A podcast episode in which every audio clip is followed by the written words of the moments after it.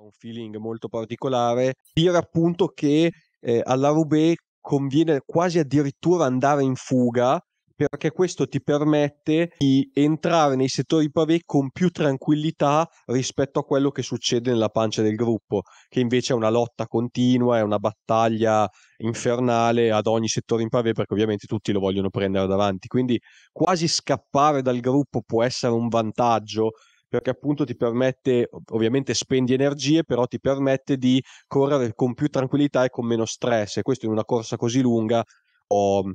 fare sicuramente la differenza perché, perché è snervante la Roubaix, perché devi prendere un sacco di botte, prendi le botte dagli avversari, ma prendi le botte anche dal terreno che continua a rimbalzare. E, ehm, quindi magari stare davanti può essere